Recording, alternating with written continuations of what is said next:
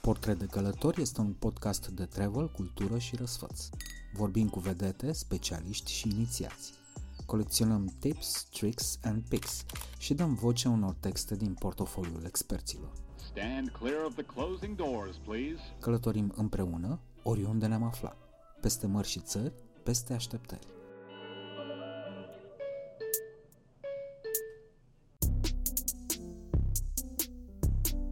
Azi vă invit la Târgu Jiu și la Drobeta și pe Valea Cernei și, de fapt, acolo unde vrea Vlad Eftenie să ne ducă el cu vorba. Când zic ghetou din Erevan trebuie să vedeți poze, e un fel de favela. Iar în vârful dealului era o mare groapă de gunoi în care tronau niște schelete de mașini. Trebuia neapărat să ajung acolo. Apoi mergem la Moscova, unde s-au remarcat strămoșii, respectiv luptătorii lui Alexandru Ganci. Dar erau uh, niște oameni foarte serioși. Unul dintre ei se numește Yuri Dalgaruki, adică Yuri cel cu, cel cu mâinile lungi, este este un prinț din Rusia veche care la un moment dat a ajuns în locul unde se află acum Moscova și a, și a fost unul dintre fondatori. Sunt Dragoș Vasile și practic o formă acută de masochism turistic. Îmi place să-i aud pe alții cum călătoresc.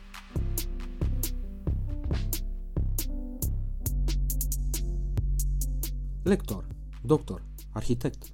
Destul să spun că Vlad Efteni este pur și simplu unul dintre cei mai cunoscuți premiați și viral fotografi din România. A început prin a se ocupa de clădiri, dar dacă intrați vreo 2-3 ore pe contul lui de Instagram, veți sesiza că am avut dreptate să vorbim și despre peisaj.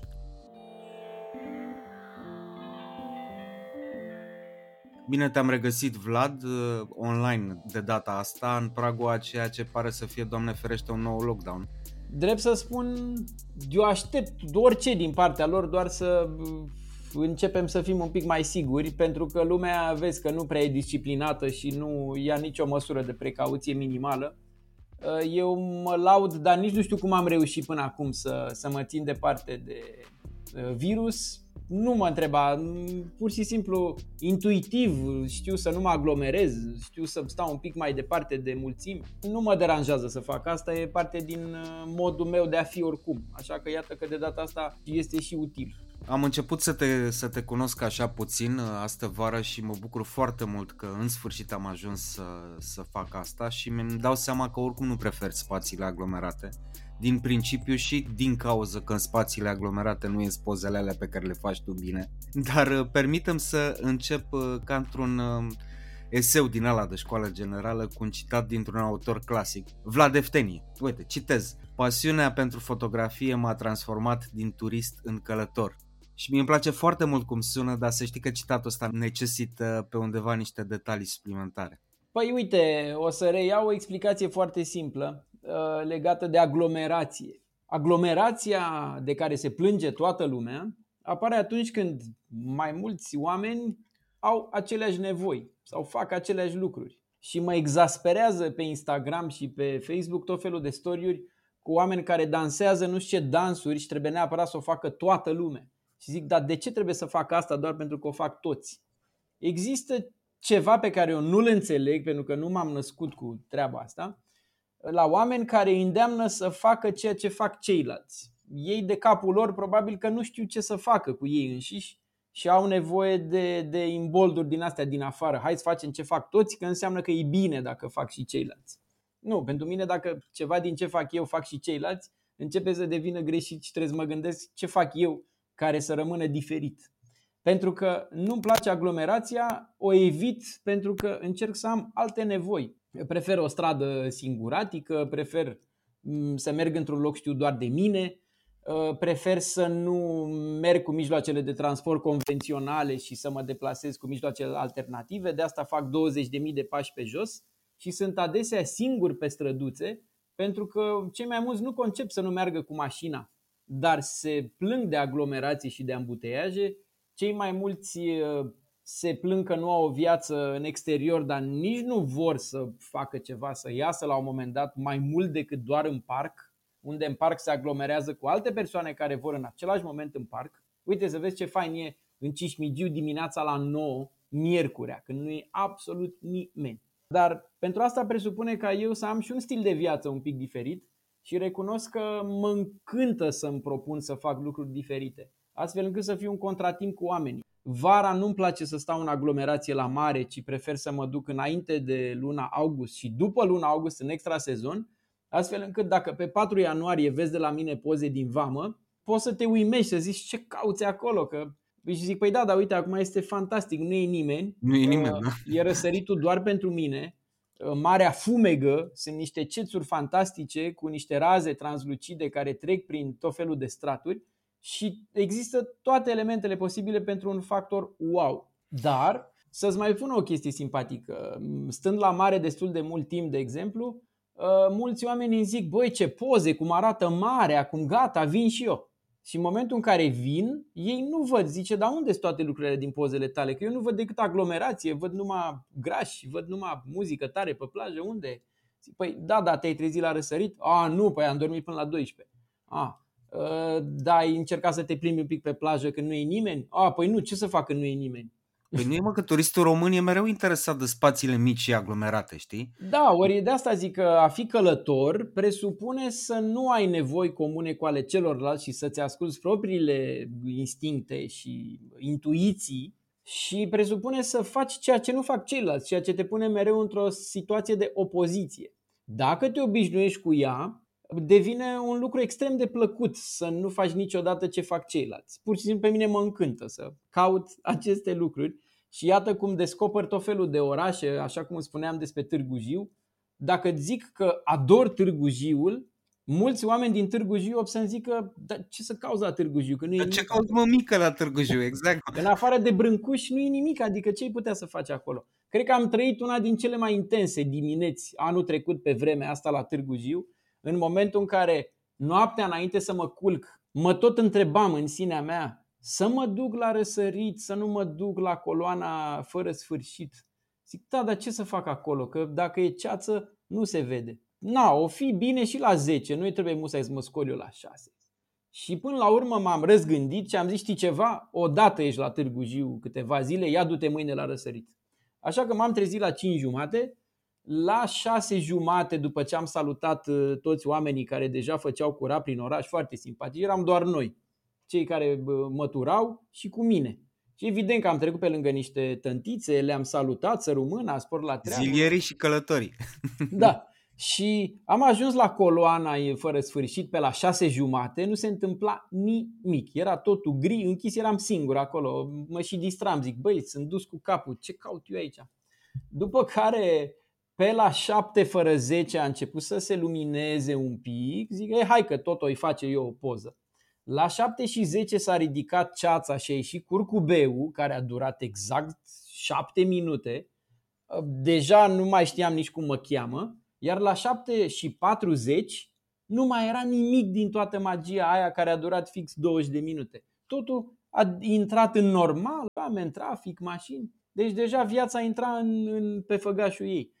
Ori timp de o jumătate de oră am asistat la cea mai intensă întâmplare posibilă, ridicarea ceții, da. ieșirea unui curcubeu care se reflecta într-o perdea de nori dinspre munți, m-am învârtit în prejurul coloanei, nu știam cum mă cheamă, am făcut poze cu toate aparatele pe care le aveam la mine în, în neștire, măcar să păstrez momentul culminant, după care totul s-a dizolvat și totul a reintrat. Deci astfel de momente îmi propun să găsesc și ca să poți să găsești trebuie să cauți.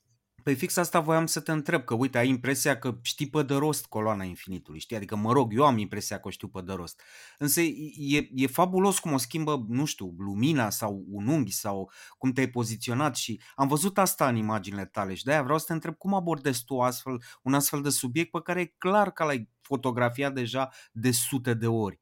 Deci și tu îl știi pe de rost. Prin urmare, pleci chitit să prinzi un anume gen de lumină, e întâmplare la mijloc, îți propui de fiecare dată să te poziționezi diferit, e, e, e o provocare, ai un master plan de fiecare dată undeva în spate? Dacă ți-ai spune că nu e nimic premeditat, o să zici, dă-o încolo, lasă-ne mă, come on, hai zine cum faci. Recunosc că e o chemare interioară. Anul trecut am vrut să fiu acolo, pur și simplu am avut nevoie să fiu acolo și dacă mi-am ascultat chemarea interioară, a și căpătat sens prezența mea acolo sau am reușit să-i dau eu sens, nu mă întreba. Dar fac asta în fiecare zi cu Ateneu. Ateneu e mult mai aproape decât coloana lui Brâncuș. cumva până la coloană, hai să zic că e un drum inițiatic, pentru că eu locuind și stând și fiind născut în București, orice zonă din exteriorul lui devine subiectul unei plimbări, a unei explorări. Dar în București rămân explorator urban și uite, situația asta o am cu Ateneu. Prima poză pe film pe care am făcut-o în 2004, primul cadru este cu Ateneu. Ultimul cadru din telefonul meu de ieri este cu Ateneul.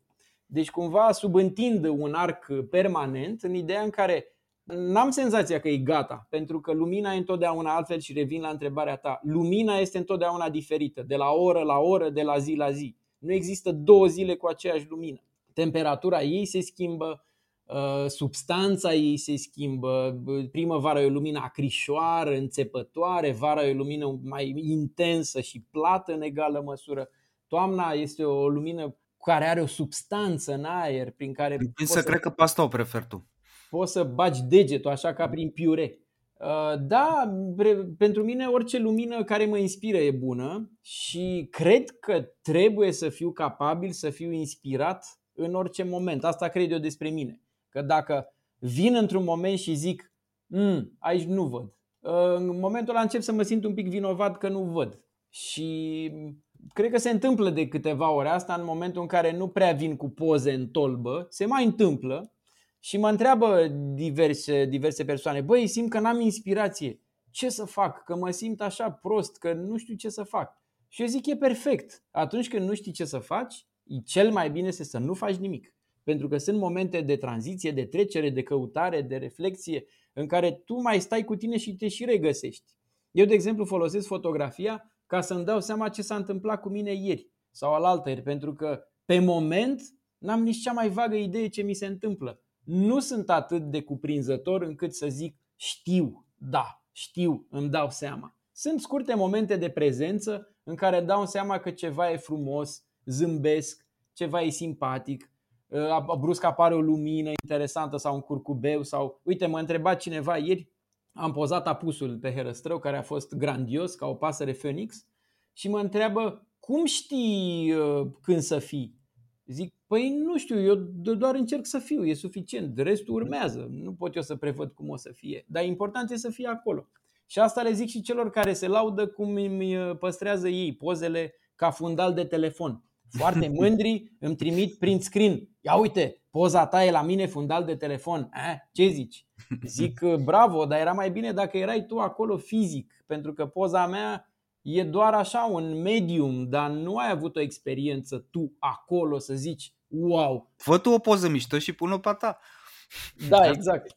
Ori eu le recomand tuturor, sigur că le mulțumesc că le plac anumite poze ale mele din când în când, dar le recomand tuturor să-și propună să și fie acolo. De exemplu, altcineva, o amică, mă tot zic, băi, te invidiez că mergi la mare. Zic, dar nu mă invidiați, uite, în tren în două ore ești acolo, ai văzut-o și seara te întorci, ești în București și nu știi de ce zâmbești. E simplu, doar trebuie să îți propui să faci anumite lucruri. Sigur, în măsura în care poți. Uite, eu am două zile libere pe săptămână, în moment în care îmi propun să fac ceva util cu mine, că doar nu o să stau degeaba. Și cam așa apare ideea asta de a afla un rost și revin la ideea de călător, călătorul află rost cam oriunde se află, pentru că el știe că nu se află degeaba oriunde. Nimic nu-i degeaba.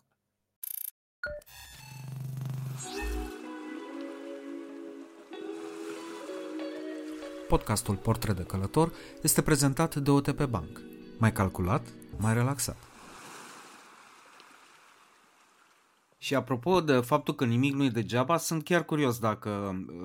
Că spuneai la un dat într-un interviu că revii mereu la Târgu Jiu și la ansamblu și încep să înțeleg de ce, dar voiam să, să aflu dacă totuși ai și un obiectiv artistic pe termen, nu știu, mediu sau lung în ceea ce privește ansamblu. Adică vrei să-l observi, să-l documentezi, să devii un soi de cronicar al lui cât încă e ok și în picioare, întrucât dacă ți se aduce aminte în 2013, la un dat un Dorel a pus jetul de apă sub presiune pe poarta sărutului și nu se știe cât mai e așa da, la așa este. Recunosc că nu îmi propun nimic din toate astea, eu merg pe intuiție dacă la un moment dat ceva din mine zice, uite, vreau acolo, atunci înseamnă că asta trebuie să fac. Uite, cum am făcut cu plaja din Mamaia. Mie îmi place foarte mult la pontonul din Mamaia să merg și să stau și am prins un apus absolut grandios acum vreo două, trei săptămâni acolo. Pur și simplu îmi place locul ăla, nu știu de ce, nu mă întreb. Îmi place să stau pe ponton și să mă uit la mare. Uh, stând acolo, uh, mai fac diverse poze. Între timp, plaja știi că s-a modificat definitiv și irrevocabil. Și acum, pur și simplu, pozele arată altfel. Uh, vechiul ponton regal este un fel de rămășiță ca un fel de submarine eșuat în deșert. Te întreb ce fi structura aia de beton. Copiii care vin azi și se uită nu înțeleg ce e cu structura aia de beton în mijlocul plajei. Ori nu poți să le explici, știi, anul trecut el era mult în apă, acolo era mare, nu era uscat. E, am astfel de imagini care devin pur și simplu irepetabile.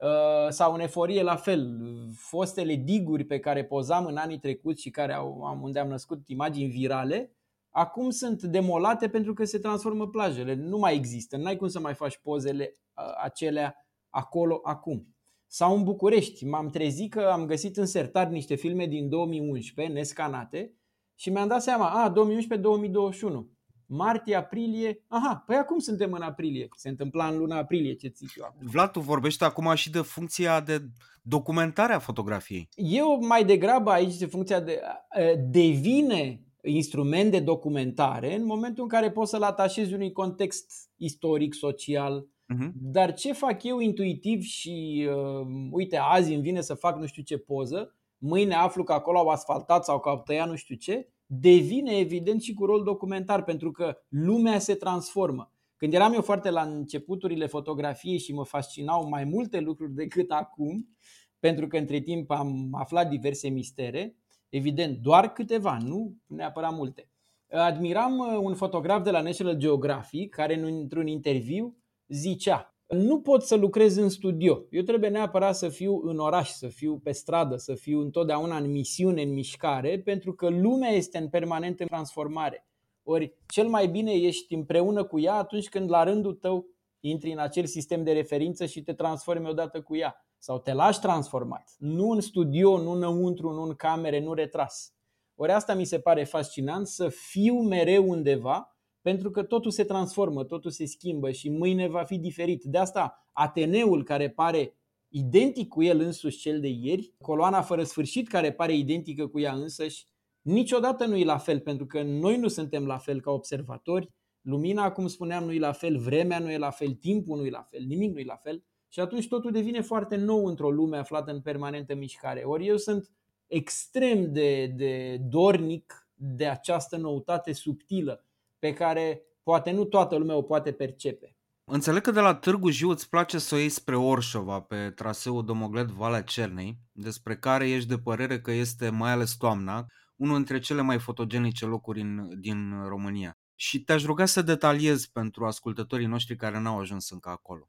Nu mă întreba cum am descoperit locul acela. Probabil uh, odată cu proiectul în care am documentat culele gorjene. M-am gândit eu că în perioada aia. Da, da, da. Adică foarte recent, acum 2-3 ani. Nu acum mai vreo 2 ani, da. Uh, pur și simplu mă întrebam, domne, dacă toți sunt la Târgu Jiu, ce am de văzut pe aici? Și bineînțeles că uh, Drobeta Turnul Severin este cea mai apropiată, cel mai apropiat loc interesant și Drobeta este un oraș foarte interesant Uh, pe care îl recomand oricând pentru, pentru vizită. Uite, avem și Borna de la Via Transilvanica, cel puțin două borne sunt la Drobeta. Da, Știi foarte bine că ne bătea soarele în cap la penultima bornă și n-am rezistat prea mult acolo, după care ne-am retras la umbra ultimei borne de la piciorul podului lui Apolodor.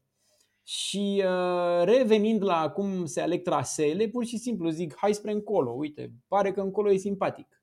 Și pur și simplu explorând, văzând și făcând, Zona asta, Valea Cernei, băile Herculane, mi se par niște locuri magice. Eu cred că așa arătau peisajele din basme, cu dealuri, cu coline, cu tot felul de mici căsuțe și tot felul de mici construcții de lemn, căpițe, oi, vaci, personaje interesante care ți apar deodată în cale. Iar dacă virgulă, combin toate astea și cu tema toamnei, a cromaticii de toamnă, pur și simplu anul trecut mi s-a întâmplat să fiu iarăși complet, complet bulversat de bogăția peisajului, care a fost mai mult decât ceea ce știam eu să exprim până atunci prin fotografie. Cred că la un moment dat mi-am dat seama că se întâmplă mai mult decât pot eu să înțeleg și să simt, mai ales să simt, și pur și simplu am făcut pauză, nici poze n-am prea mai făcut și a trebuit să mă liniștesc vreo două săptămâni ca să înțeleg ce poze pot să aleg de acolo. Pentru că a fost totul prea intens. Deci iată că se poate și așa. Ca un punct de, de reper. Când zici toamnă, pentru mine este explorarea domogledului de astă toamnă, în care pur și simplu mi-am, mi-am stabilit noi repere în ceea ce privește ideea de toamnă și de peisaj. Cum am, am oprit la marginea drumului, am luat-o pe o cărare așa oblică prin pădure și am ajuns deodată într-o, pe o culme cu o deschidere și era un nene care stătea în zare și avea un câine. Niște imagini și după aia a început să picure ușor din aer și mă uitam în stânga, în dreapta, erau doar codri de aramă, doar, doar culori. Era fabulos, am ridicat drona, am făcut poze cu telefonul, cu aparatele, cu tot și nu simțeam că pot cuprinde câtă emoție simt eu în momentul ăla. Ori lucrurile astea care ajung să mă emoționeze atât de puternic, uh, pur și simplu pentru mine devin extrem de prețioase. Vezi, tu ești perceput în principal ca un fotograf urban, ca unul dintre cei mai mari fotografi ai Bucureștiului. Iată că exact. domogledul ăsta te scoate puțin din zona de confort. Păi mie îmi place să ies din zona de confort și să-mi stabilesc mai multe zone de confort. Știi de ce? Pentru că mai multe zone de confort sunt mai bune decât una singură. Ori, da, iubesc Bucureștiul și mă simt ca peștele în apă pe străzi, prin cartiere, în locurile în care pur și simplu îmi place mie să stau și prin natura formării mele și a faptului că înțeleg orașul altfel decât îl văd ceilalți. Pentru majoritatea dintre noi, orașul este locul în care ne deplasăm cu nervozitate între anumite puncte care nu prea ne ajută să ne îndeplinim misiunile pentru că în oraș în general se întâmplă lucruri neplăcute, adică aglomerații, poluare, eu știu ce, sigur cu care suntem cu toții de acord. Dar orașul nu înseamnă numai asta. Așa cum lumea nu este doar ce credem noi despre ea, ci doar uh, ce credem noi reduce totul la cine suntem noi până atunci.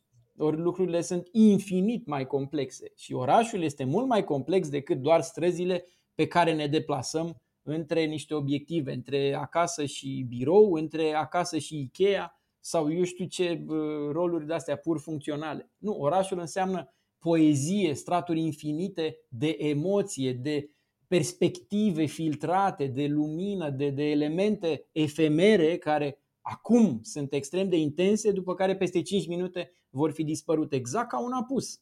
Apusul intens are un punct culminant după care începe să se dizolve și dacă nu ești acolo în momentul culminant, ai pierdut tot. E, ă, dincolo de orașul pe care îl iubesc și îmi place să-l explorez ca un călător, mi-am dat seama că îmi place la mare pentru că valurile mă liniștesc, îmi place în peisaj, pentru că în peisaj e liniște profundă și e natură și e aer curat și sunt culori și uh, îmi plac mai multe locuri și acum unde îmi place să fiu și să, să, să, să găsesc inspirație, încerc la rândul meu să-mi dau cât mai dese ocazii de a, de a fi acolo. Eram chiar curios așa și vorbeam la un moment dat și cu nevastă mea, ne puneam problema, uite, când pleci pe, într-o astfel de călătorie pe Valea Cernei, să zicem, că tocmai am vorbit despre ea, cam cât din bagajul tău e tehnică de fotografie? Sărutări de mâini doamnei. Mulțumesc. Așa se spunea pe vremuri. Da. Cât la Pentru sută... îmi imaginez că nu faci doar cu telefonul mobil acolo. Păi hai să zic cum îmi fac eu bagajul în primul rând. Bagajul meu se compune din trei rucsaci mici, nu dă ca pe vremuri de călătorie pe Himalaya. Când zic, uh, uite, am fost împreună pe Via Transilvanica, unde am gândit un tip de, de bagaj modular, adică rucsacul cel mare cu toate lucrurile din lume, de la cald la frig și de la uh, secetă la ploaie torențială, bagajul mediu mic de luat pe umăr cu cele necesare momentului și geanta foto.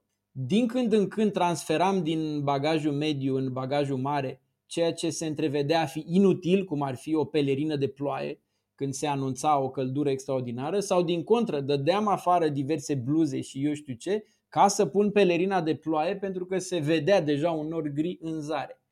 Ă, sau nu mai luam nimic cu mine pentru că eram deja îmbrăcat cu pelerina și doar geanta foto pe umăr. Sau îmi lăsam și geanta foto și aveam doar un aparat pe umăr și un telefon în buzunar. Îmi place să pot să... și a, a funcționat perfect. Îmi place să pot să fiu uh, cât mai uh, hands-free, ca să zic așa. Am observat că nu car multe lucruri. uh, Niciodată. Știi, dar știi de un- cum am început? Când eram uh, tânăr începător fotograf, eu credeam că trebuie să porți cu tine tot echipamentul ca să vadă ceilalți. Da, da, Și da. M-am dus până la cruce. Cinci în- teleobiective. Exact, tot. Cu o geantă mare, cu încă una mică, cu un rucsac, cu, cu trepied, cu tot. Aveam tot la Două mine. Eram- badiuri, probabil, sau ce mai Da, aveai. da, da, ziceai că merg în Afganistan. Uh, După care totul s-a redus la fi cât mai lejer, cu un mic aparat în buzunar. Cine se întâlnește cu mine mă întreabă, dar ce, nu ai aparatul cu tine? Zic, ba am trei aparate cu mine, dar nu le vezi, sunt în buzunare. Și uh, uh, să spun cum fac bagajul. Mai întâi îmi fac bagajul foto, mă asigur câte baterii, câte aparate, ce obiective mi au, ce accesorii. De-abia după care îmi fac și bagajul cu haine, care întotdeauna este minimal pentru că am învățat în 20 de ani de călătorii câte bluze îmi trebuie și cam cât de gros mă îmbrac și am avantajul că nu sunt friguros. Partea foarte bună e că atunci când ceilalți încep să tremure, eu de-abia zic, mmm, cred că vine o răcorică oarecare. Ceea ce e foarte bine. Uh, Deci bagajul meu foto, nu știu, e minimal. Lucrez cu aparate cât mai mici, cât mai eficiente și există un mic compromis. Uite, pentru proiectul București 2011-2021 a trebuit să car tehnica pe care o foloseam în 2011 cu mine, pentru că am vrut să folosesc aceleași aparate și aceleași obiective ca atunci când lucram pe film, care să-mi ofere același tip de imagine după 10 ani. Și după 3 săptămâni de umblat în oraș, efectiv mi-am jurat că nu mai ies în viața mea cu obiectivele alea, pentru că am cărat 3 săptămâni vreo 7 kg de obiective cu mine zi de zi, ceea ce este extrem de neplăcut azi, în momentul în care totul s-a miniaturizat, totul e cât mai compact, ori mă întrebam, băi, eu nu simțeam atunci cum car 200 de kg. Acum imediat îmi dau seama. Iată că, na, avem termen de comparație. La sfârșit să știi că noi avem o rubricuță care este formată din șapte întrebări uh, fulger.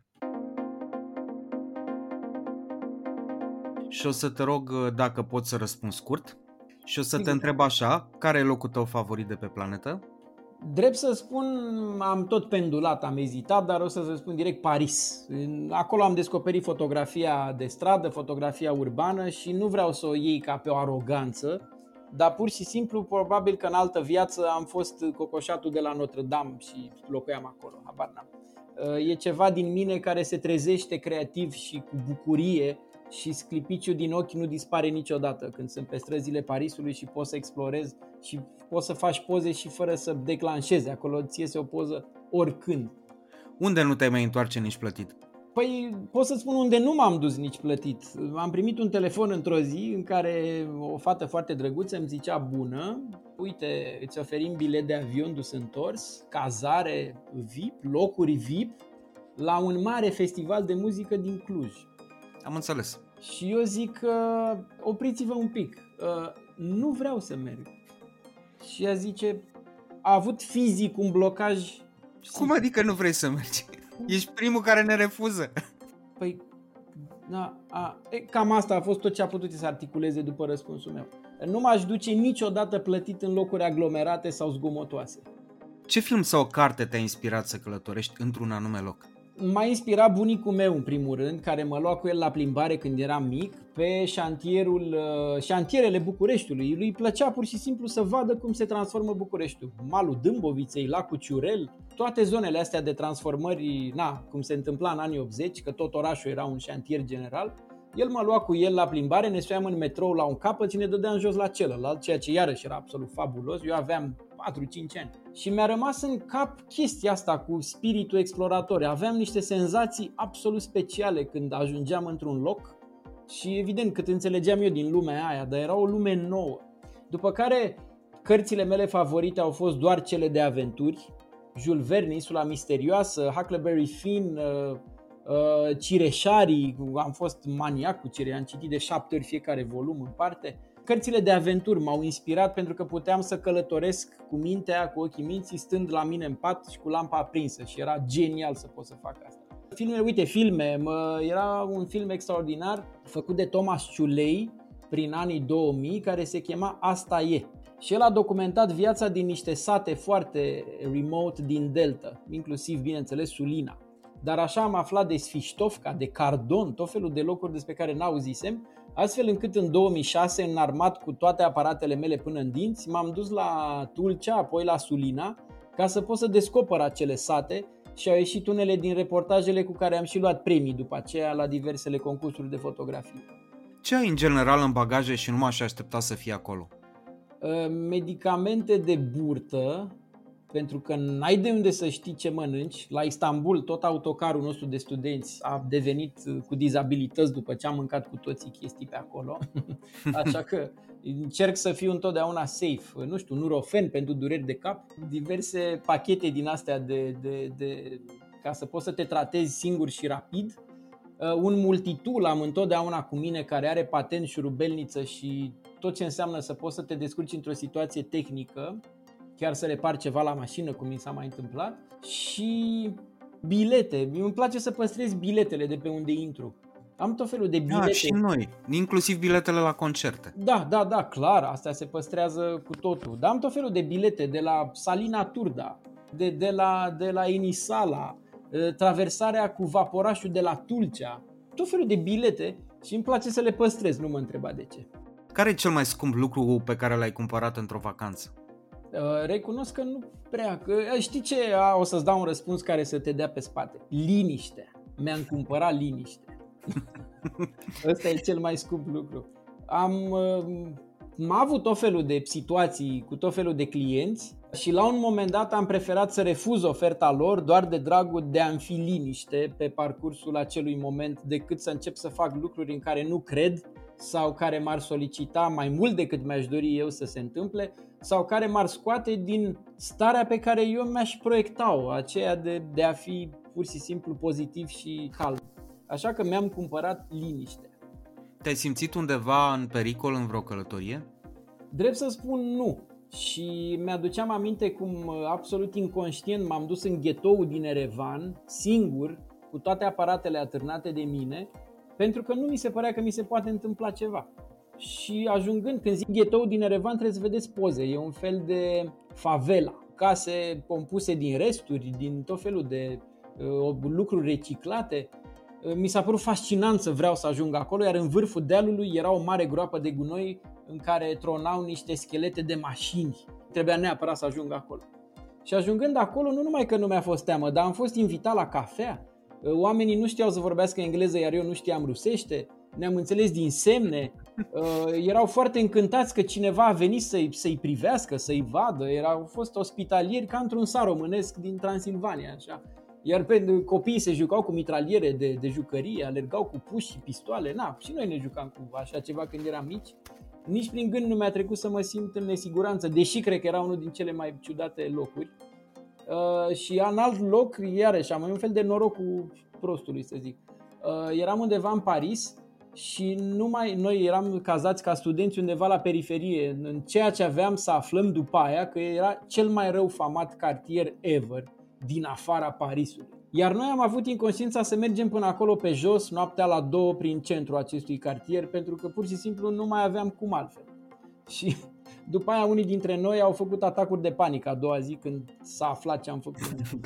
Când ați aflat unde ați fost. Da, da, da, da. Și aș încheia întrebându-te care e cel mai bizar preparat pe care l-ai mâncat într-o călătorie. N-am prea mâncat lucruri bizare, nu știu. Mă, aș tinde să spun clătitele din vamă. care una zic că au și alta găsești când mănânci. Că- Măi, ai supraviețuit, le-ai supraviețuit. Da, așa e, așa este. Vezi, cu kitul meu de supraviețuire din geantă am reușit.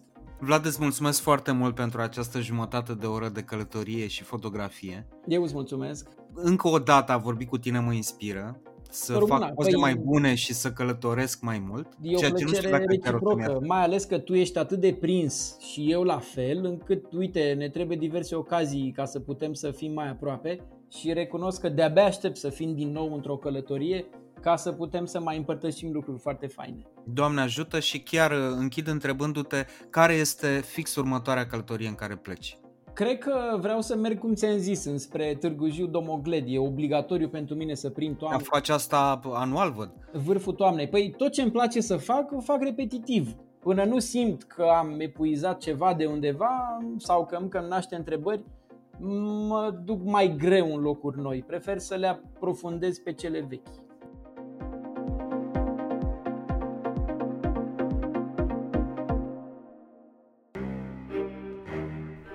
De ce să nu recunoaștem? Pe Alexandru Ganci îl știți de la Eurosport. Rectific, pe vocea lui Alexandru Ganci o știți de la Eurosport și mai nou o puteți auzi la ProX comentând sporturi de contact.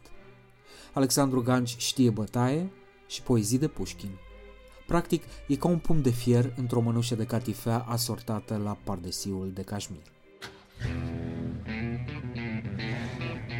Podcastul Portret de Călător este susținut de MOL România, care știe că un carburant și o cafea de calitate prind tare bine la drum.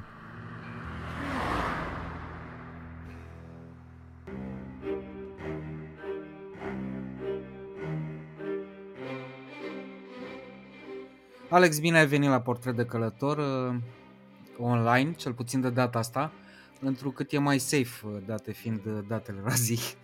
Mulțumesc tare mult pentru invitație. O să călătorim mult astăzi, dar să știi că e mai bine să fim online, pentru că putem să ne ducem un pic mai departe. Așa dacă am fi fost uh, călător prin locul respectiv, cred că am fi pierdut foarte multe detalii.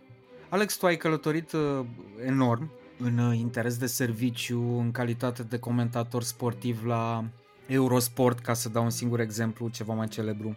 Și mi-amintesc că acum vreo 10, poate 12 ani, îmi dădeai soluții de, de plecat și cazat la Tokyo, dacă îți mai aduce aminte, unde Cred avea că- loc finala circuitului K1. E, de altfel, Da. noi așa ne-am și cunoscut, dacă mi-am Exact eu așa bine. ne-am și cunoscut. Da. Dar acum apelez la tine în legătură cu un alt oraș pe care îl știi bine, Moscova, și care are și el legătură, după cum o să vedem un pic mai târziu cu luptele, de care, dacă am înțeles bine, te leagă nu doar niște luptători, niște sportivi, dar și niște strămoși, un strămoș în special. Dacă stăm bine să ne gândim, mă leagă doi și erau chiar luptători adevărați, amândoi, adică nu erau, nu luptau după regulamentul de acum, ci erau uh, oameni din lumea veche, atunci unde se lupta cu sabia, se lupta pentru onoare, se lupta și pentru bani, ca și acum, dar erau uh, niște oameni foarte serioși. Unul dintre ei este chiar fondatorul orașului, se numește Yuri Dalgaruki, adică Iuli cel cu, cel cu mâinile lungi, este este un prinț din Rusia veche care la un moment dat a ajuns în locul unde se află acum Moscova și a, și a fost unul dintre fondatori. Suntem foarte îndepărtați ca timp, dar suntem oarecum legați într-un fel. Iar al doilea este Kniazul Pajarski, cel pe care îl vedeți în fața bisericii Vasilii Blajenei alături de Minin. Sunt cei care au salvat Moscova la 1612 la sfârșitul timpurilor tulburi. Moscova era ocupată de polonezi atunci. Apropo, Da. și polonezii au ocupat pe, pe ruși, iar prințul Pajarski... S-au răspunat ei în al doilea război mondial, lasă. Ho, ho, și de multe ori. Este, cred că războiul dintre ruși și polonezi nu se va încheia niciodată. Este absolut imposibil să se încheie rivalitatea asta. Oricum, eu aș reveni puțin uh, în 2014, dacă nu mă înșel, ai devenit uh, comentatorul oficial al Federației Mondiale de Sambo. Exact. În 2014, vrei să-ți povestesc și cum, că e amuzant. Da, zi, zi, zi. Cred că Iar- ai comentat ceva și s-au prins oamenii că știi rusește, nu? Nu, s-au prins oamenii că știu engleză, a fost foarte amuzant. nu? Era campionatul european de, de sambo la București și uh, eu tocmai încheiasem legăturile cu GSP TV, care, mă rog, n-am încheiat eu legăturile, s-a închis GSP TV-ul și nu prea aveam mare lucru de făcut și am primit o invitație, nu vrei să comentezi campionatul european de sambo? Ba da, în ce limbă? În uh, engleză. Perfect, hai să încercăm. M-am dus la, la un hotel, nu mai știu unde era, erau cazați toți oficialii federației și am vorbit cu directoarea uh, de, de marketing și de presă a Federației Mondiale de Salmo, care de altfel este și vicecampioană olimpică de judo, dar asta este altă problemă, Natalia se numește ea și nu suportă să-i se spună Natasha, nicio rusaică nu suportă să-i se spună Natasha și ea era foarte agitată, ieșise din congres, vorbea cinci cuvinte în engleză, trei în rusește și la un moment dat a spus, vorbește mai calm, vorbește în rusă că e perfect. A oftat adânc și a zis, bun, perfect, hai să vorbim. Am comentat cu ei, am crezut că va fi doar pentru comentariu din București. După ce am încheiat comentariu, Natalia mi-a spus, uh, uh, mi-a spus, nu vrei să lucrezi cu noi permanent? Ce înseamnă asta? Te plimbi în toată lumea cu noi și comentezi. Și așa am luat, uh, am luat proba respectivă direct la locul faptei. Uh, ai ajuns cu această ocazie de multe ori la Moscova și mi se pare evident și zic că, că e evident întrucât uh, sportul ăsta care a devenit olimpic în 2020 are, are legături puternice cu Rusia.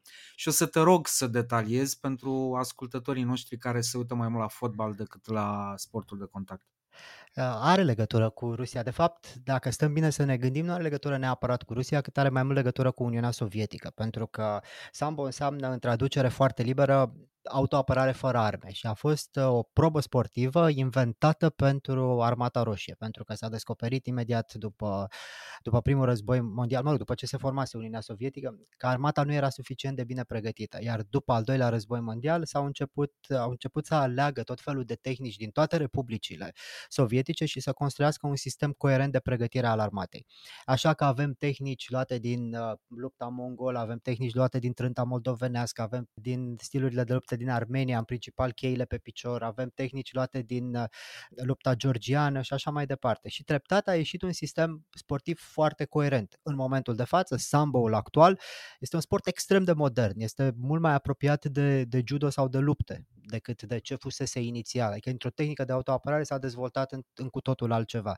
Iar uh, după, după căderea Uniunii Sovietice, cei care se ocupau de sambo s-au gândit că ar fi foarte bine ca sportul să fie cunoscut în întreaga lume și printre alții Habib Nurmagomedov, unul dintre cei mai buni luptători da. din UFC, este practicant de sambo, uh, Feodor Emelianinka este de asemenea practicant de, de sambo, foarte mulți oameni sunt practicanți de sambo, iar stilul fiind oarecum universalist, pentru că uh, Uniunea Sovietică era un stat universalist prin excelență, sambo și-a păstrat acest caracter și poți să regăsești elemente care să te apropie cultural de el. Spre exemplu, românii în momentul de față sunt excepționali la sambo. Fetele noastre au foarte multe titluri mondiale obținute, sunt titluri europene, sunt uh, unele dintre luptătoare sunt absolut senzaționale și ele se regăsesc exact în tehnica moldovenească de trântă, care e de la Ștefan cel Mare încoace, Aha. ea noastră. Știi? Dar este în sambo, este foarte interesant. Practic este prima versiune de Mi-a de zice că un stil eclectic, dacă îmi permiți. Total observa. eclectic, total eclectic. Este exact ce s-a dorit și cu Mixed Martial Arts. Atâta da. doar că a fost varianta avant la letră, să spunem așa, în Uniunea Sovietică. Că tot nu le plăcea lor limba franceză. Din câte citești pe net, îți dai seama că există o legătură destul de temeinică între președintele Putin și Sambo. Da, este foarte strânsă. De fapt, cea mai strânsă legătură a președintelui Putin este cu judoul, pentru că el a fost practicant de judo, este în continuare practicant de judo, ceea ce mi se pare senzațional la un om de peste 60 de ani, indiferent cine ar fi, este senzațional să practice un sport la vârsta respectivă și este legat de, de sambo pentru că este, s-a transformat din sportul sovietelor în sportul Rusiei. Deși este interesant că și ucrainienii spun că este sportul lor, uh, și cei din Kazakhstan spun că este sportul lor, dar uh, există legătura asta și există cu siguranță și o susținere extraordinară din partea Federației Ruse pentru sportul în sine și pentru valorile culturale care pot fi promovate împreună cu, împreună cu sportul. Pentru că uh, rușii întotdeauna au fost foarte mândri de, de valorile lor culturale. Noi avem o viziune foarte ciudată despre ceea ce înseamnă în momentul de față Federația Rusă, pentru că noi o amestecăm cu Imperiul Țarist și o amestecăm cu, uh, cu Uniunea Sovietică, dar nu este așa. Este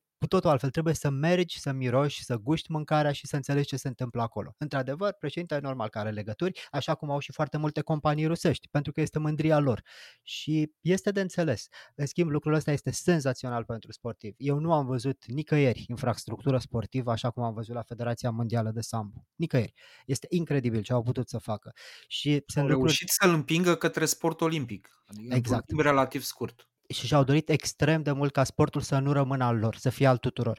Nu pot să-ți spun cât de fericiți erau rușii din Federația Mondială de Sambo în momentul în care Daniela Poroineanu Hondiu, care este luptătoarea noastră, câștigau un titlu. Țin minte că îmi spunea o, o rusaică de acolo, uite cât de simpatică este fata voastră și a câștigat un titlu și trebuie să vă bucurați de ea, a câștigat un titlu. Noi vrem să câștige oamenii din toată lumea. Pentru, pentru sport în sine e, e foarte bine că se întâmplă asta. E popularizare. Evident. Și ei înțeleg lucrurile astea și le înțeleg foarte, foarte bine. Iar sportul este, până la urmă, probabil că este cel mai bun ambasador al umanității. Eu întotdeauna am spus că sportul și cultura sunt singurele lucruri care rămân, orice am face.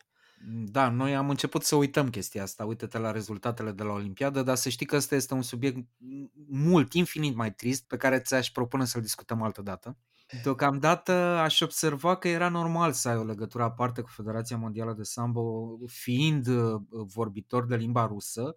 Tu știi rusă din, din copilărie. De acasă. Acum am uitat rusa pe care o știam în copilărie. În copilărie vorbeam mult mai bine decât vorbesc acum. Adică în copilărie puteam să citesc clasici ruși fără prea mari probleme.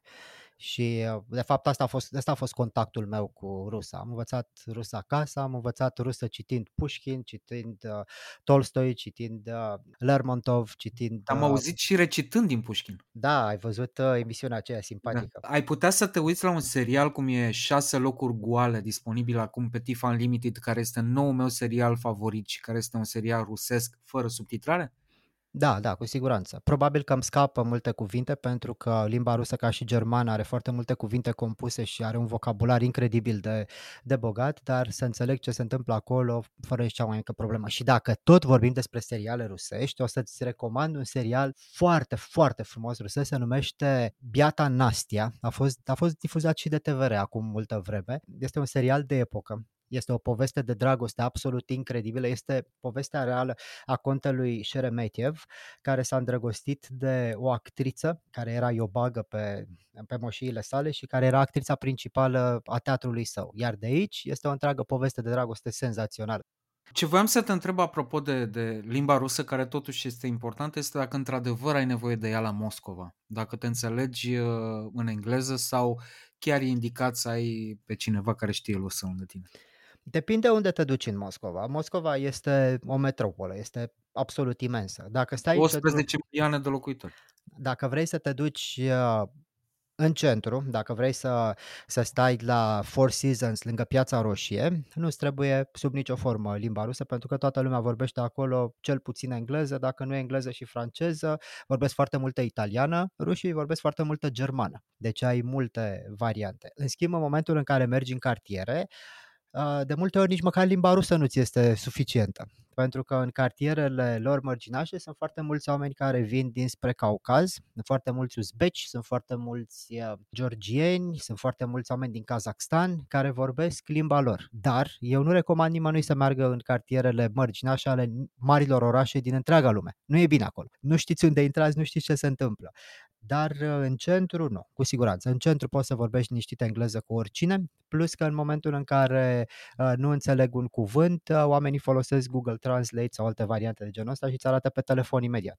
Cât de complicat e să mergi la Moscova, de fapt, și întreb asta firește pentru cei care încă nu au fost. Înțeleg că îți trebuie viză, în principal. Viza turistică, în principiu, se ia foarte ușor chiar nu cred să fie probleme.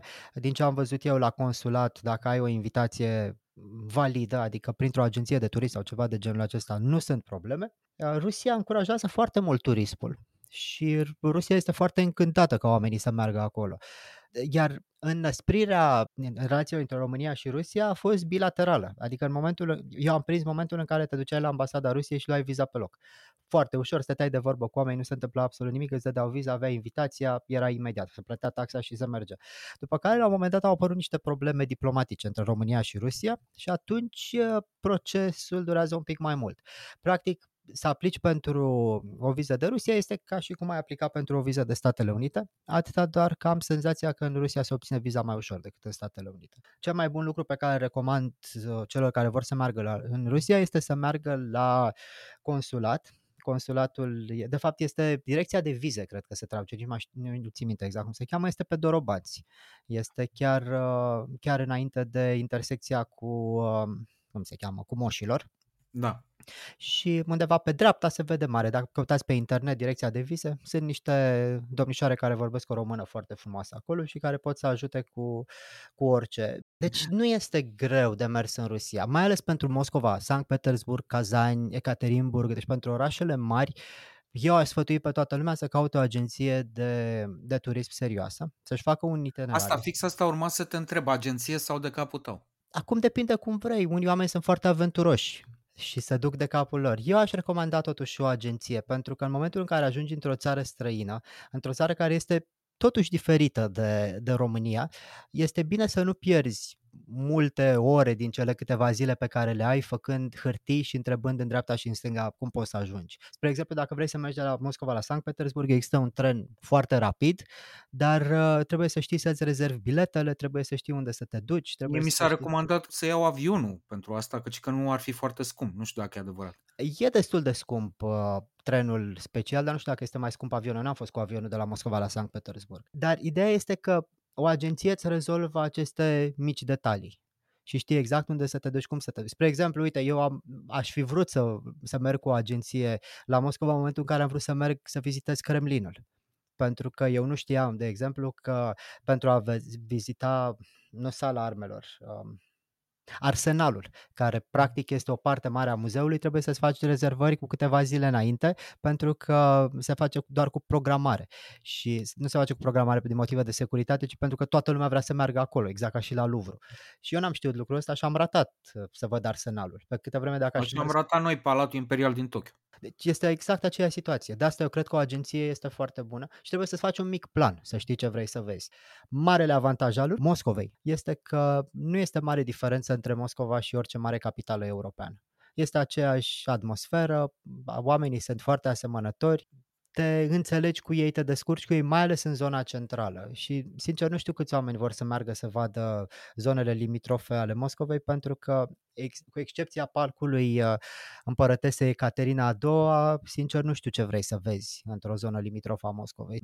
Într-o parte sunt zone industriale, în altă parte sunt zone în acelea cu case de vacanță, Dacia, cum sunt ele da, numite. Și în nord sunt pădurile. Da, deci sincer nu știu ce ai vrea să vezi în zona respectivă. Dacă vrei să stai două, trei luni, cu siguranță devine interesant. Și o altă întrebare la care vreau să-ți răspund, că s-ar putea să uităm, este legat de transport.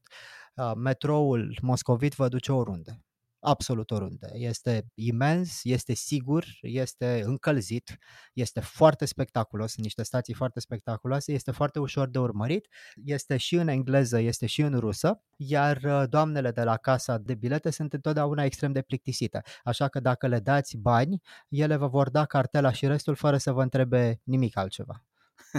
Deci, dacă nu știu engleză, s-a rezolvat imediat. Eu să știi că știu deja metrou uh, moscovit dintr-un uh, SF post-apocaliptic care se cheamă Metro, al lui Dimitri Glohovski, care are trei volume. Deci cred că m-aș descurca după ce am citit uh, vreo o mie și ceva de pagini. Dar dincolo de asta, dincolo de asta se fac tururi. Există stații absolut superbe, le puteți vedea pe net tururi pur și simplu în care am înțeles că sunt ghizi care povestesc ce cu sculpturile, de ce e aia, de ce e decorat așa, ce legătură are, de ce sunt candelabre și așa mai departe. Mai ales cele din centru. Este, da. este cercul acela senzațional care nu este metrou, este o demonstrație de forță. Merită văzut, cu siguranță. Este un lucru care trebuie văzut măcar o dată, dar oricum experiența de la metrou de la Moscova este ca experiența de metrou de la Londra. Este ceva ce trebuie trăit e foarte greu de descris în cuvinte. Partea cu adevărat bună este că mai ales în centru totul este foarte sigur. Pentru cine merge prima oară la, la Moscova există o, o groază de site-uri cu, de genul ăsta, top 10 atracții turistice, metrou fiind una dintre ele. Dar sunt curios ce locuri recomanzi tu în calitate de, de cunoscător, de individ care, din câte știu eu, evită obiectivele astea mainstream care colcă de turiști. Pentru mine, spre exemplu, cel mai important obiectiv din, uh, din Moscova a fost casa lui Pușkin de pe Arvat. Și uh, pe Arvat există una dintre casele unde a stat el, iar peste, peste drum de casa lui există o statuie imensă cu el și cu Natalia Gancerova, cu soția sa pentru care de altfel a și murit în celebrul duel și este locul în care, în care Pușkin s-a, s-a certat cu soția, este locul în care a fost tot acel scandal cu Dantes, unde practic a început sfârșitul da. lui Pușkin. Pentru mine acela este un loc senzațional. Iarăși un loc pe care îl recomand tuturor celor care merg la Moscova este Kremlinul. Și nu aș recomanda doar arsenalul sau zonele de muzeu pe care, care sunt asemănătoare practic în toată lumea. Este un muzeu, trebuie să știi ce să cauți, să știi la ce să te aștepți și vei găsi. Recomand toată experiența Kremlinului pentru că este este o întreagă poveste. Și înainte să spun de ce este o întreagă poveste, eu recomand oamenilor care se duc la Moscova să înțeleagă faptul că este un oraș extrem de vechi are aproape un mileniu de istorie. Este un oraș uh, care a fost uh, cucerit de polonezi, care a fost ulterior cucerit de Napoleon. Este un oraș uh, unde dacă vrei să cauți un strat de istorie, îl vei găsi. Kremlinul este foarte interesant pentru că ține în el toată esența Moscovei. Adică chiar în mijlocul curții există, există trei catedrale. Una este catedrala mare unde se țin, unde se țin slujbe, unde ține patriarhul slujbele, este cea mai importantă catedrală din Moscova, dacă stăm să ne gândim așa.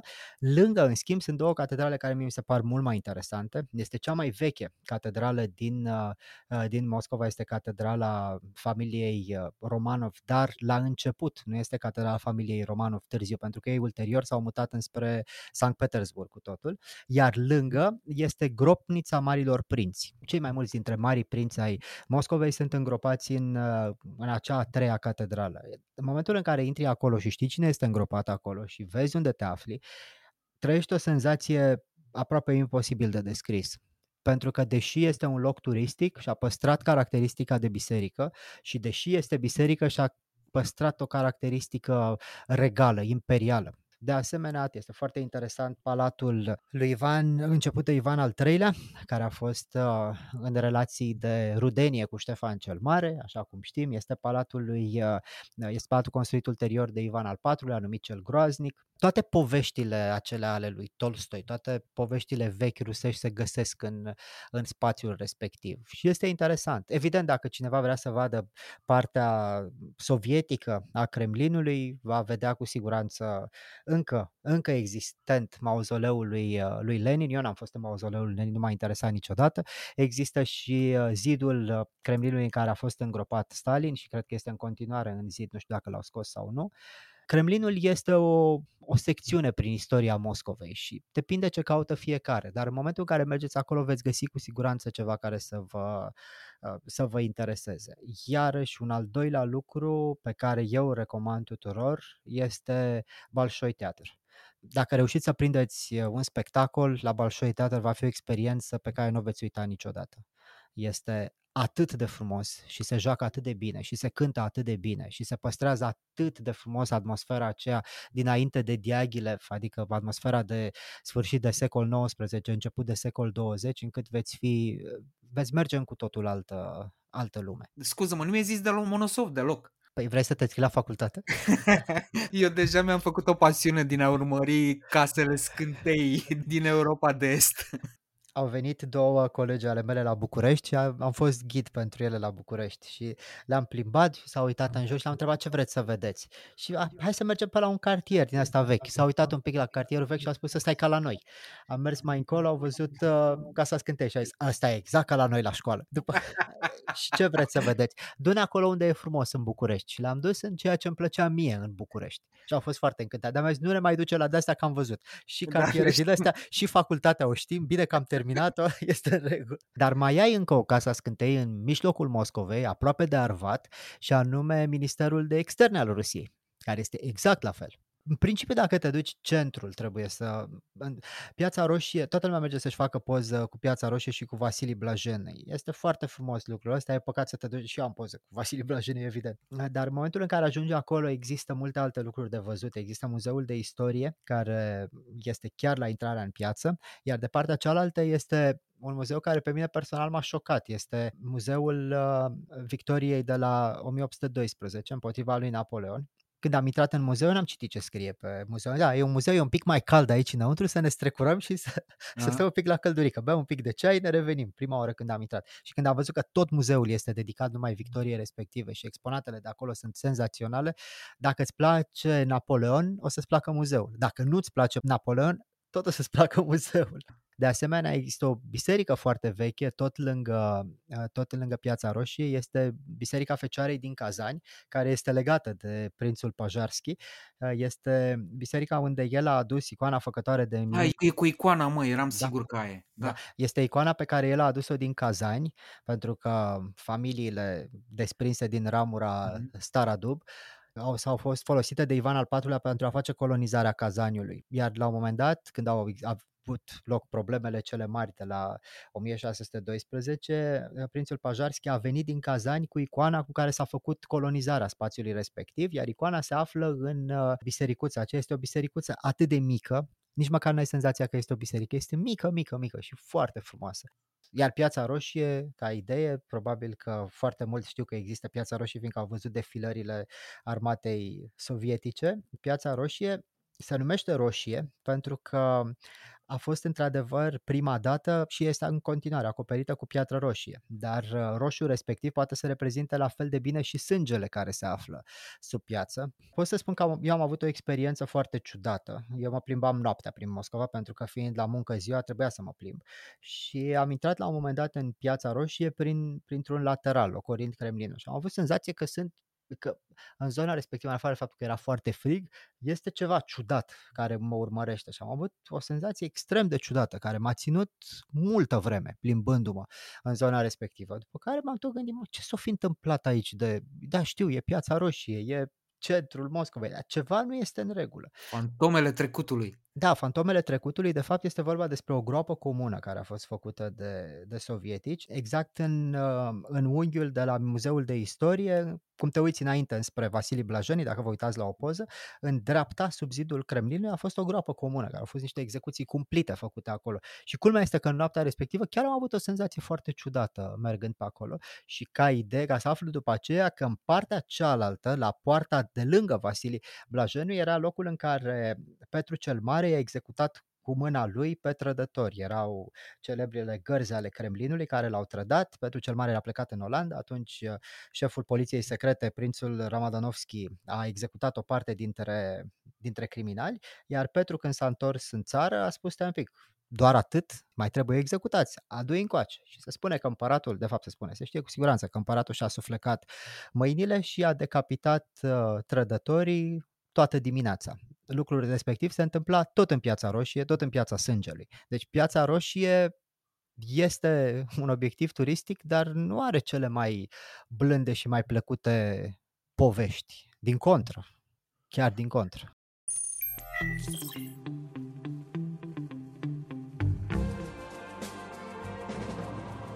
On Location e pastila de travel și cinema care îți spune unde s-a filmat ca să știi unde să călătorești de la un cinefil pentru entuziaști. In fact, would you like to join us? Sure. Pentru că viața nu bate filmul, dar, ca să-l parafrazez pe regele Hagi, merită călătorită. Well, congratulations, that's fantastic. Right. Cheers. Thanks. Sunt multe filme și seriale în care Moscova nu e chiar Moscova. Scenele din Homeland de pildă, care se petrec în Moscova, sunt filmate la Budapesta. Uh, scenele din uh, Killing Eve, care se petrec la Moscova, sunt filmate la București. Dar există și filme care chiar au fost făcute acolo.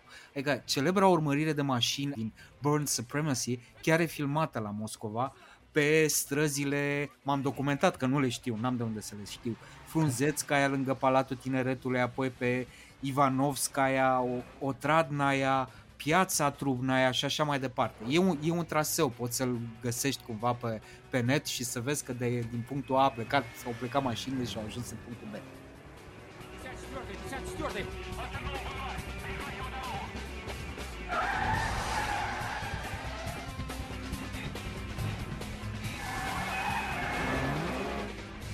E, ce vreau să spun este că interesant e că gara în care coboară Burn când ajunge la Moscova de la Berlin, dacă nu mă înșel, e stația Kievski care dă spre, spre râul Moscova. Eu am văzut niște poze, mi se pare foarte frumoasă, lângă piața Europei. Voiam să te întreb dacă ai fost acolo și dacă ai luat trenul spre Kiev sau în altă parte. Nu, n-am mers deloc cu trenul. Și gara în sine, nu știu dacă o știi, este foarte... Gara o știu, am trecut prin fața ei. Este chiar în, aproape de centru. Au o arhitectură foarte interesantă a gărilor, în principiu.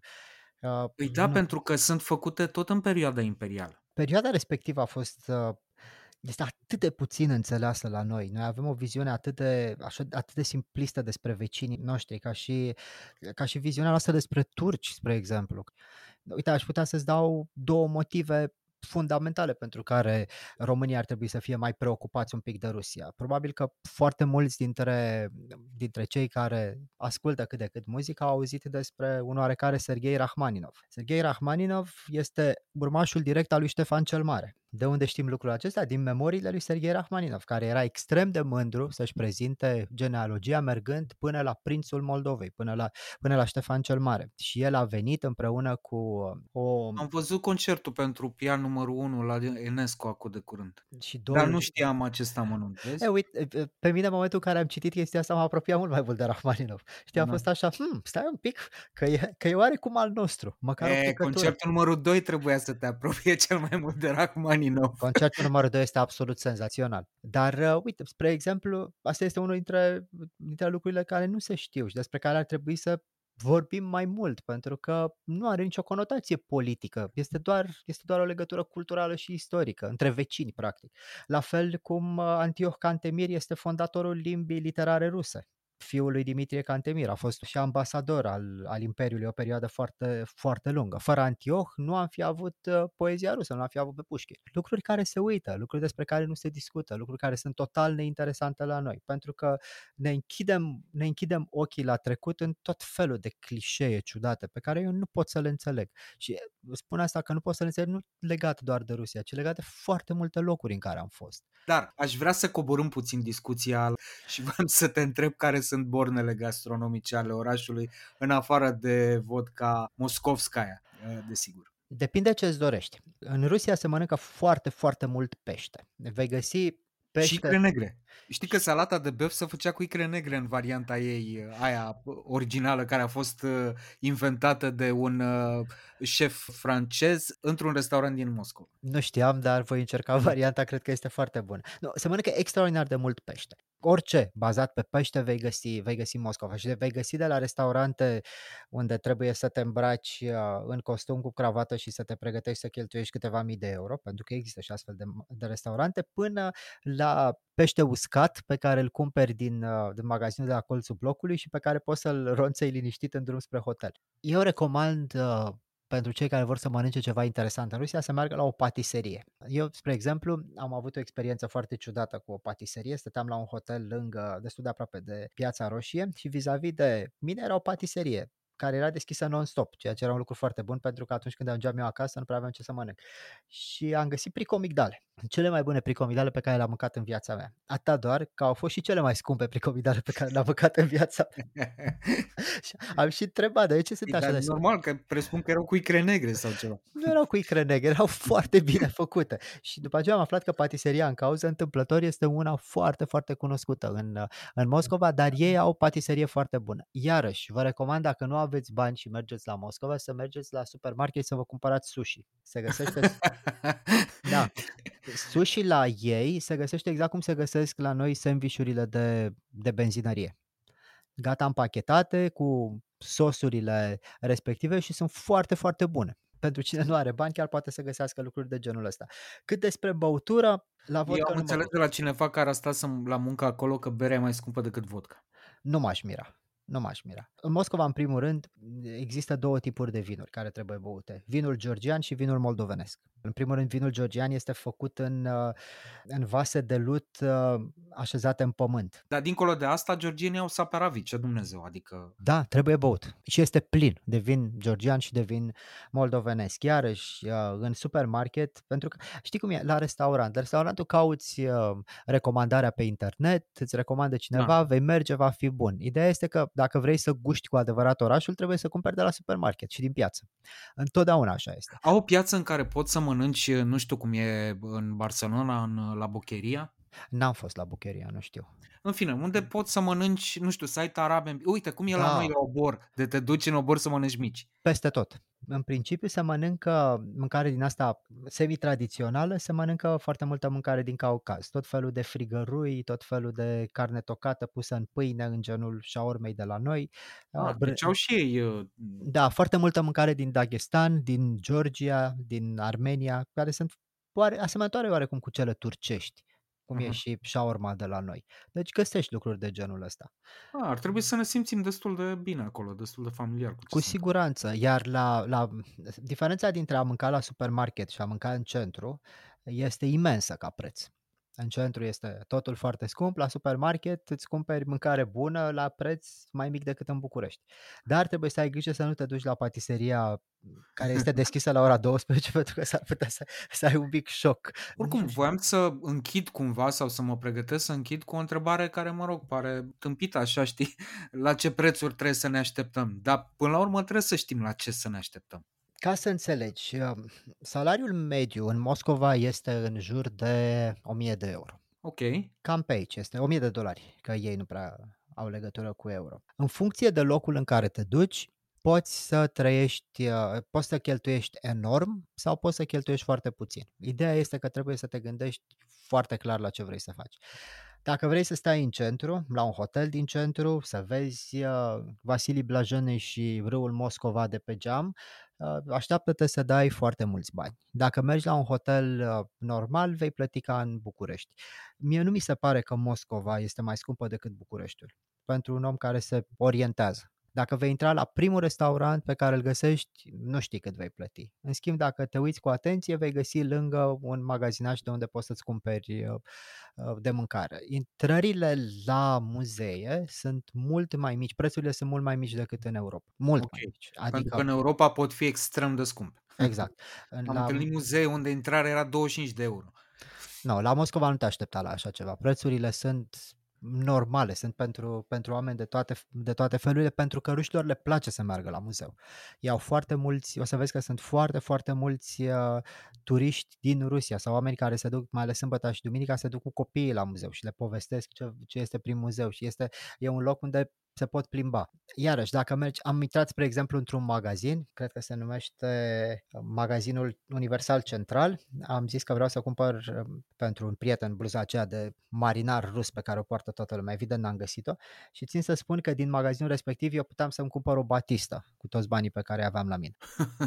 Dar m-am plimbat în glorie de plină prin tot magazinul și m-am uitat și am părut interesat de tot ce era pe acolo, deși mă uitam cu groază și mă gândeam, n-am cum să cumpăr nimic din Păi ce ăsta este era aici." un Harrods, cred.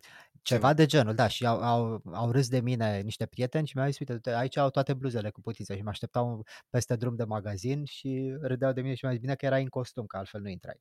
Este un oraș foarte scump dacă vrei să mergi în locuri foarte scumpe. Exact cum este și Londra, spre exemplu. Nu știu de ce ai încercat să, să mergi, dar pe de altă parte, pentru un turist uh, oarecum experimentat, care nu se aruncă la primul lucru pe care îl vede, poți să mergi cu un buget decent. Repet, salariul mediu este în jur de 1000 de dolari.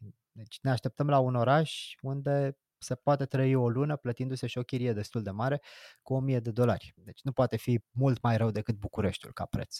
Pe de și alt- în orice caz nu poate fi mult mai rău decât Clujul.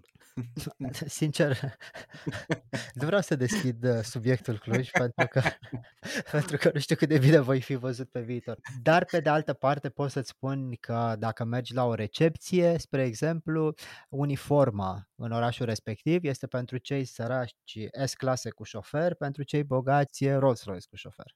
Dar mă rog, asta, asta este altă Eu poveste. zic să revenim la Bașoi Teatru, pentru că mi-a plăcut ce ai spus și voiam să te întreb dacă e complicat și trebuie să-ți iei bilete de la București.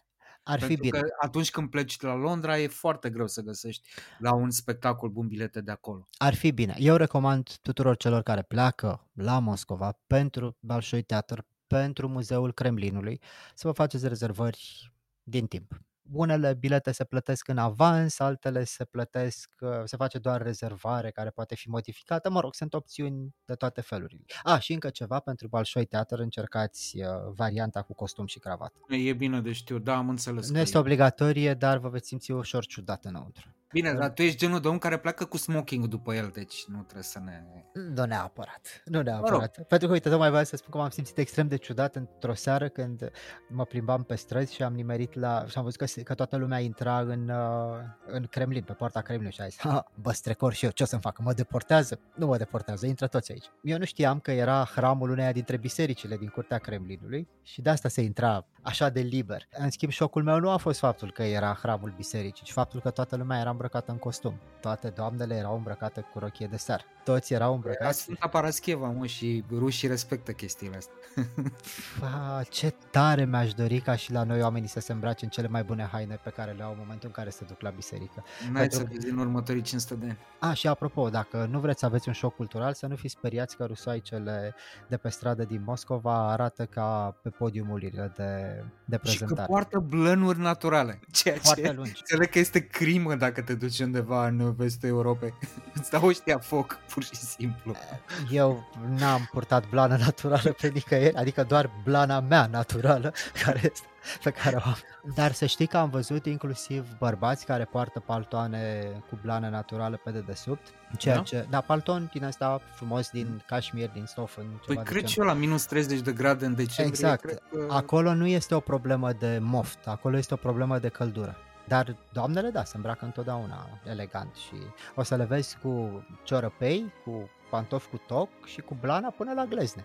N-are cum să M-ar le fie. mira să-mi spui că nu te primesc decât în uniformă la concertele Corului Armatei Roșii. Nu cred, dar iarăși eu cred că este bine să încerci în costum. Trebuie văzut și la, la Balșoi chiar este de mers, exact cum este de mers și la echivalentul uh, de la Sankt Petersburg, îmi scapă numele, acum este cel unde a dirijat Wagner o perioadă lungă de timp Mhm. și-au păstrat, și-au păstrat zona asta muzicală și culturală și mai ales în ultima perioadă au investit foarte mult. Pentru că dacă te uiți cu, dacă te uiți cu atenție, în ultima perioadă Federația Rusă promovează enorm cultura, marea cultură rusă.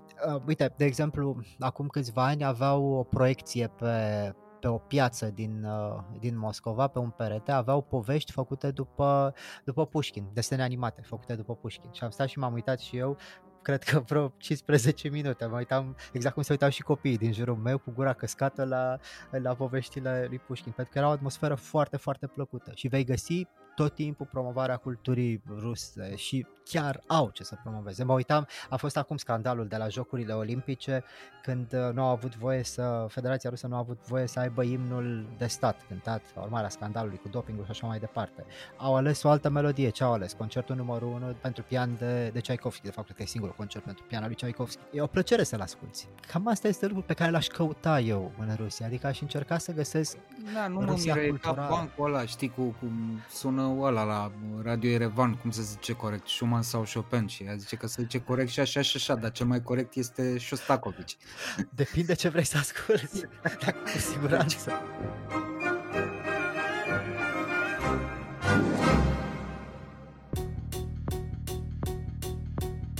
Podcastul Portret de Călător este realizat cu sprijinul OTP Bank, pentru că pozele ies cel mai bine atunci când prietenii călătoresc împreună. Travel, cultură, răsfăț.